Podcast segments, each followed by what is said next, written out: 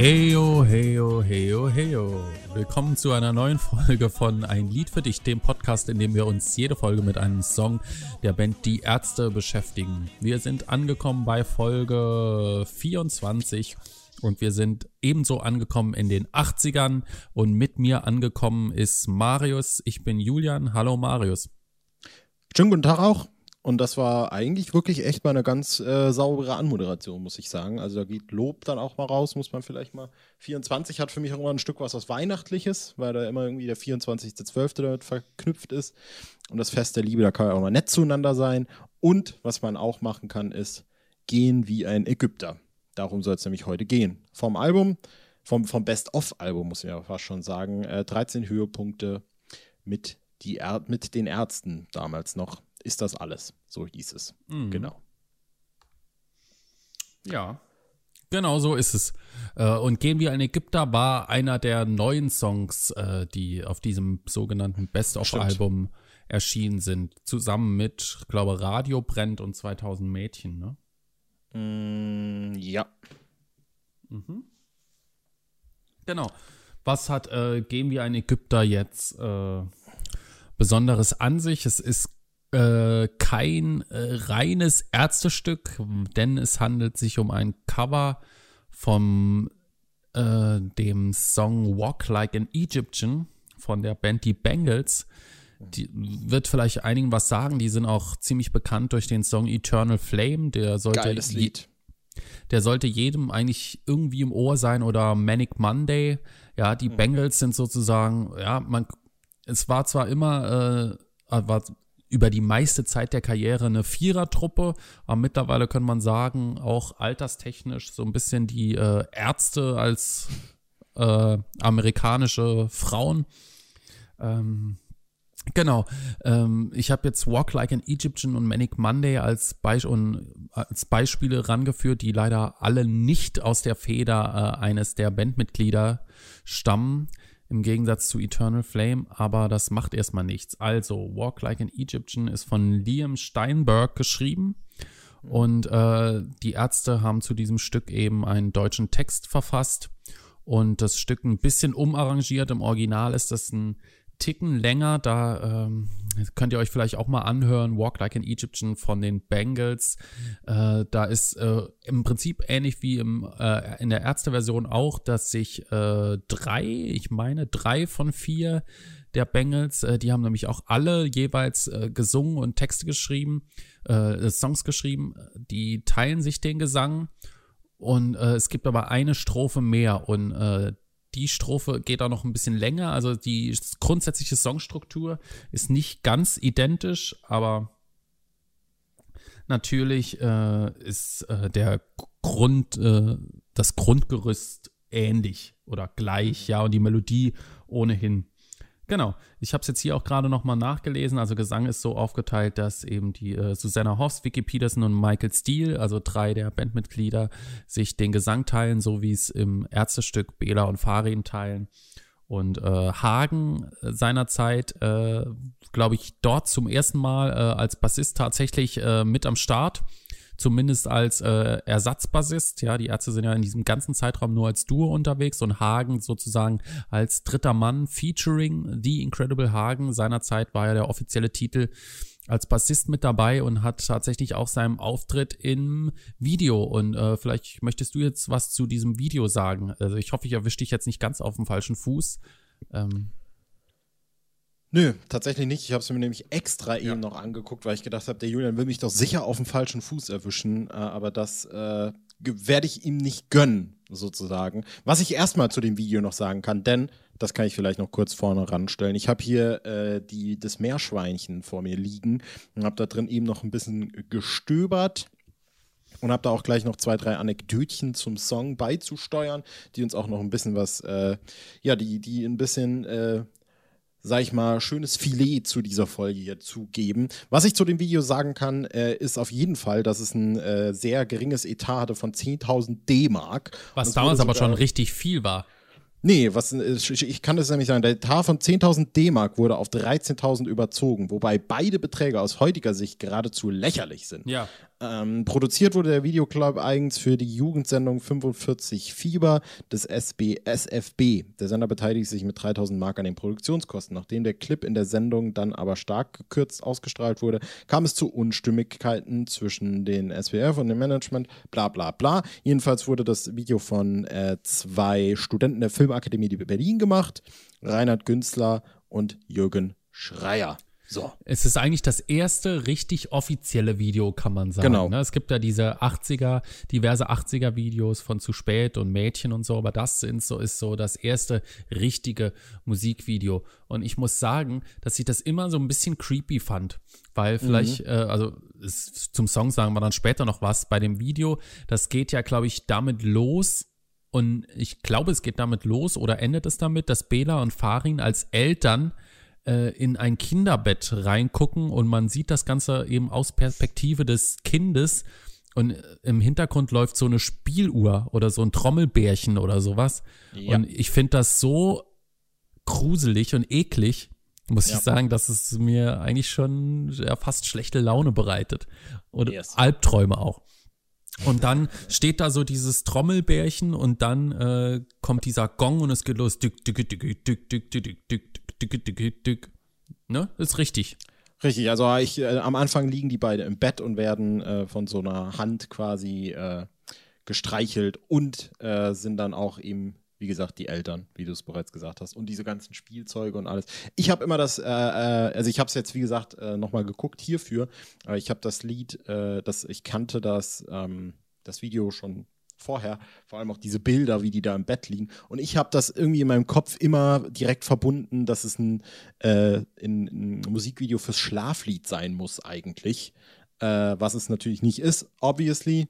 Aber ähm, ja, ich finde es auch ganz, ein ganz, ganz, ganz, ganz stranges äh, Video. Ja, und Hagen kommt dann später irgendwann als Mumie raus, ne? Ja. Und äh, ja. Dann wackeln die Wände und alles fällt, äh, fällt runter und dies und das und alles ja. und jenes. Ja. Was für ein Crap und dafür 10.000, 13.000 Mark.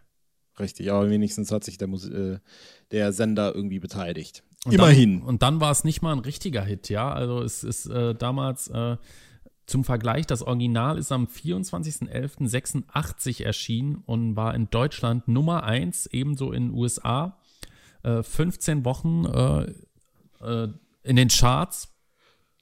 Äh, Gehen wie ein Ägypter kam dann im August 87, also ja, ein bisschen länger als ein halbes Jahr später. Da war offensichtlich der Hype um das Lied schon mehr oder weniger abgeflaut. Da hat es nur noch für Platz 44 und fünf Wochen in den Charts gereicht. Nichtsdestotrotz würde ich sagen, ist es äh, so ein 80er Instant-Klassiker fast schon, auch wenn er oder dieses Stück so gut wie nie live gespielt worden ist. Mhm. Ich finde, äh, und da mache ich so ein bisschen, oder wolltest du noch was sagen? Wolltest du noch was sagen? Ich habe dich gerade nicht gehört, entschuldige. Ich habe nur gefragt, ob du noch was sagen willst, sonst mache ich einen kurzen. Nee, nee, äh, red nur. Ja, weil ich finde, äh, man kann das Lied auf jeden Fall noch ein Stück weit einordnen, auch dazu das, was ich noch in der, äh, in der Bandbiografie äh, gelesen habe, weil das nämlich zu einer Zeit rauskam, in der die Ärzte, beziehungsweise nicht zu einer Zeit, sondern es war quasi äh, vorangegangen, dass die Ärzte eben erstmalig äh, indiziert wurden äh, durch das Album, was heißt durch das Album, durch die Bundesprüfstelle, für das Album äh, Die Ärzte im Speziellen äh, das Lied Geschwisterliebe. Und da so eine allgemeine Unruhe herrschte, nicht nur ähm, bei äh, Konzertveranstaltern, die nicht wussten, wie sie damit umzugehen haben, sondern auch irgendwie in den Medien, wo die Band da irgendwie in der Kritik stand. Und äh, dann haben äh, die Ärzte nicht zwingend als Antwort, sondern es gab ja auch auf diesem Die Ärzte-Album schon ein Cover von ähm, Nino de Angelos Jenseits von Eden. Und Farin und Beda hatten sich dann äh, vorgenommen, für die anstehende Tour äh, nochmal äh, ein Cover mit reinzunehmen und haben dann ein bisschen überlegt und haben sich dann für Gehen wie ein Ägypter entschieden und Farin wollte dazu einfach einen, einen, deutschen Text schreiben und hat das dann so stets hier so schön innerhalb von 20 Minuten im Backstage-Bereich äh, vor der ersten äh, Tourstation zusammengezimmert und äh, haben das dann dort vor Ort geprobt und dann abends tatsächlich gespielt. Den äh, Verantwortlichen hat das so gut gefallen und die fanden das so gut, dass die äh, dann gesagt haben, ey komm, lass da mal was draus machen. Und da war auch so ein bisschen der Antrieb halt dahinter. Äh, lass mal was von den Ärzten rausbringen, was vielleicht jetzt nicht unbedingt irgendwie was mit Geschwisterliebe zu tun hat, sondern was einfach irgendwie völlig neutral ist und äh, vielleicht sich dann auch noch insofern mit dem Bandkosmos vereinbaren lässt, mhm. als dass es irgendwie dann doch eine Absurdität darstellt. Dass die Ärzte jetzt einfach ein, ein englisches, äh, ein englischsprachiges Lied vor allem äh, ins Deutsche übersetzen und dann rausbringen. Und das war so ein bisschen der Hintergrund. Das hat mich tatsächlich jetzt auch in Vorbereitung zur Folge sehr, selbst sehr interessiert, weil ich mir, warum auch immer, noch nie richtig Gedanken dazu gemacht habe, wie es eigentlich jetzt dazu kam, dass das dann auch eine Single wurde oder dass es da, oder war das irgendwie ein Gag oder war das ein Running Gag und äh, deswegen ich habe mir das die halt auch Single sogar, fällt mir gerade ein. Verrückt. Ja. Und äh, damit sind wir auch schon wieder beim Thema. Single, ja. Live spielen, nein. Wahrscheinlich, äh, weil sie GEMA zahlen müssen. Vielleicht, vielleicht das tatsächlich. Also Wobei, ich finde auch. Äh, äh, GEMA, äh, zahlt man GEMA auch an ausländische Künstler? Weiß ich nicht. Natürlich, ich glaube, die GEMA. Ja, äh, also irgendwie, die sind ja auch irgendwo hinterlegt, aber äh, ich ja. weiß nicht, ob die GEMA internationale Künstler vertritt. Okay. Weiß ich nicht. Gute Frage, aber vielleicht können wir das äh, in den Kommentaren aufschlüsseln. Ja, ja. Bitte, danke. Ähm, und ähm, ich fand es halt auch immer, äh, also ich finde, ich muss ehrlich sagen, ich finde es bis heute eine Absurdität, dass es dieses Lied so in der Art und Weise gibt. Und wenn ich es ganz lustig finde, aber auch so, kann ich mir jetzt persönlich vorstellen, dass es vielleicht auch nicht die allergrößte Erfüllung letztlich ist und war, dann ein Lied zu spielen, das einem irgendwie, das, das ein Gag war. Also sie spielen ja auch nicht jenseits von Eden live oder ich würde jetzt auch nicht auf die Idee kommen, das von denen zu verlangen. Oder war so. aber das auch Lied keine Single. Aber gut, war das war eine Platten, Plattenfirma-Entscheidung, ne? Richtig, das war so ein bisschen, hier steht auch noch, äh, die hatten dann, Moment, ich kann es mal gerade äh, vorlesen, in Co-Produktion mit dem Spliff-Keyboarder Reinhold Heil saß Präker, der ist, glaube ich, äh, da, da, da, der Produzent des Liedes, dann fünf Tage an Mix und verlieh dem doch sehr rohen Original mit viel Technik ein völlig neues musikalisches Kleid. Bela sagt dazu noch, das war nicht mehr die, das war nicht mehr feierlich, wir hatten ja die ursprüngliche Aufnahme und da später die Single gehört da wurde nicht gespart. Also da wurde auch einfach aus dem Ding irgendwas dann schnell gemacht und mhm. vielleicht war es auch ein bisschen, ähm, ja, wie sagt man denn, eine, eine, Reaktion auf das, was, was halt voranging.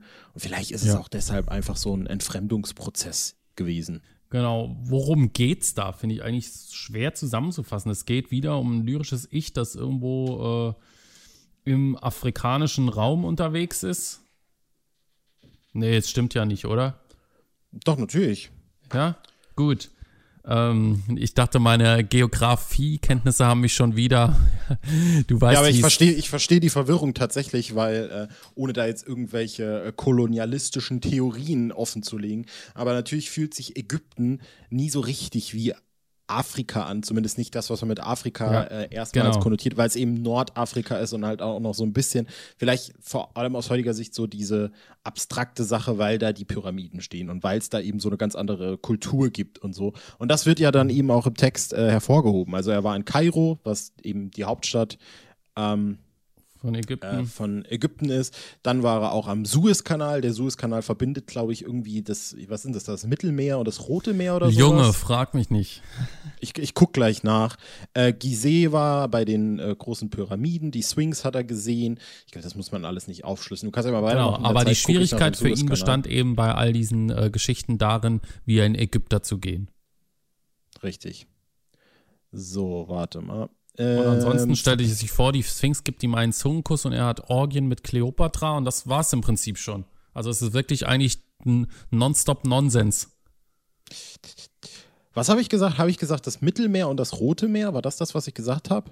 Ja, so in der Art. Oh, das, das hat sogar gestimmt, Mensch. Ey, aus dem, aus dem Nichts habe ich hier äh, rausgehauen. Das gibt es ja gar nicht. Verdammte, verdammt und zugenäht.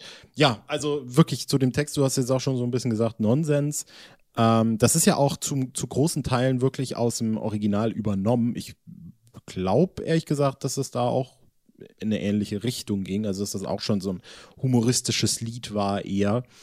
Ähm, was ich halt so ein bisschen seltsam irgendwie auch wirklich, vielleicht auch aus heutiger Sicht, weiß ich nicht. Also ich will da jetzt gar, auch gar keine rassistischen Sachen äh, rausholen, aber so dieses Gehen wie ein Ägypter äh, ist halt auch wirklich so die, die platteste Catchphrase aller Zeiten äh, oder so die, die platteste Hookline, eher gesagt, aller Zeiten, weil es natürlich halt auch dieses Arme im rechten Winkel angewinkelt und so nach vorne äh, beschreibt, was man halt irgendwie aus diesen weiß ich nicht, jetzt, jetzt baller ich auch unwissend um mich rum, wahrscheinlich aus diesen Hieroglyphen der Ägypter an den Steinwänden irgendwie hervorging oder irgendwie sowas. Ähm, aber man möge mich jetzt verbessern, dass es da gibt es vielleicht irgendwelche ägyptischen Volkstänze in die Richtung. Da habe ich mich jetzt echt viel zu wenig äh, informiert und kenne mich da auch nicht aus. Aber ich glaube jetzt ehrlich gesagt nicht, dass das irgendeinen äh, irgendeinen kulturhistorischen Sinn hat, irgendwie, dass Ägypter tatsächlich so gehen. Nee, es, äh, ich glaube, es ist wirklich äh, so ähnlich zu verstehen, wie du das gerade meintest. Ich gebe mal kurz einen Auszug aus dem Original. Ähm, ja. All the school kids so sick of books, they like the punk and the metal band. When the buzzer rings, they walking like an Egyptian. All the kids in the marketplace say walk like an Egyptian. Aha.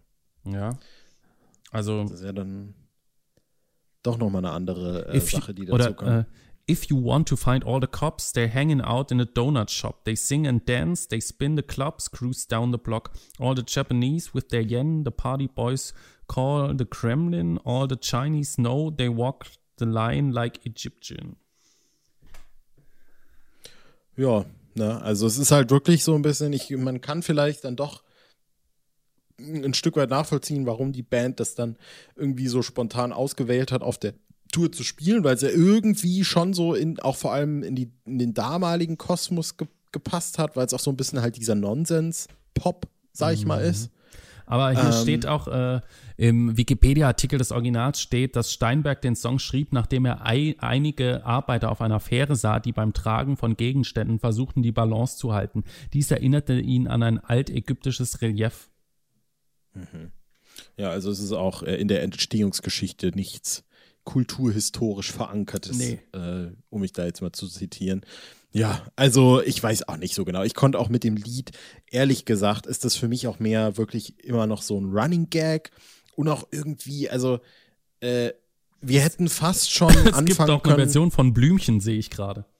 Geil, die kenne ich sogar. Stimmt, die kenne ich. Die, gut, man muss jetzt auch nicht so viel Vorstellungsvermögen haben, zu wissen, worauf das hinausläuft, was, wenn Blümchen das macht.